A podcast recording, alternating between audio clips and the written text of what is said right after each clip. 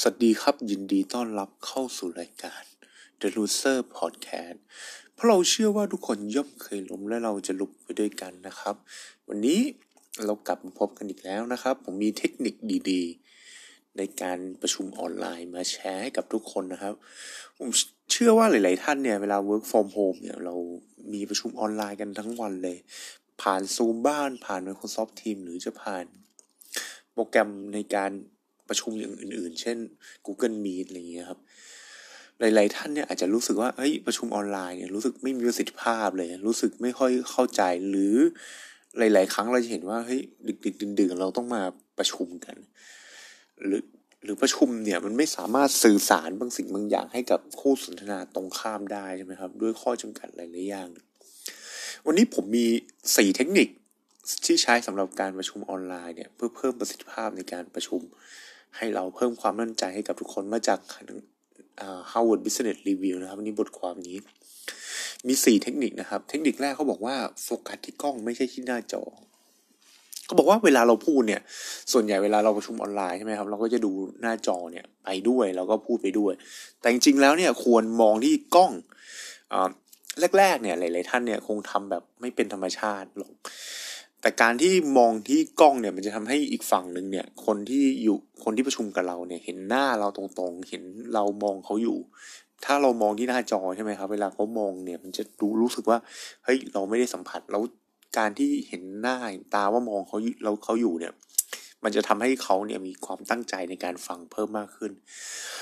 อ่าแรกๆหลายๆคนเนี่ย การทำแบบนี้มันอาจจะดูไม่เป็นธรรมชาติใช่ไหมครับ แต่เราสามารถค่อยๆทยอยทยอย เพิ่มไปเรื่อยๆ ฝึกไปเรื่อยๆ มันก็ทำให้เป็นธรรมชาติมากขึ้น แล้วตรงนี้มันจะช่วยทำให้เป็นสเสน่ห์อย่างหนึ่งในการประชุมออนไลน์ อย่างที่สองสำคัญมากเลยครับ คือพยายามรักษาระดับเสียงเนี่ย การคุยกันผ่านหน้าจอครับ มักจะทำให้คนฟังเนี่ยหลุดโฟกัสได้ง่าย ดังนั้นการที่ใช้เสียงดังมากกว่าปกติ อีกนิดนึง หรืออุปกรณ์ในการ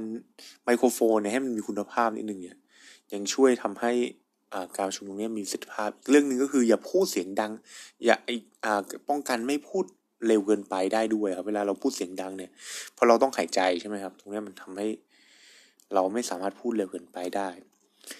ข้อที่สามนะครับ จัดหน้าจอให้ดีก็คือ เวลาเราเซตหน้าจอเนี่ยพยายามจัดมุมให้ดีอย่า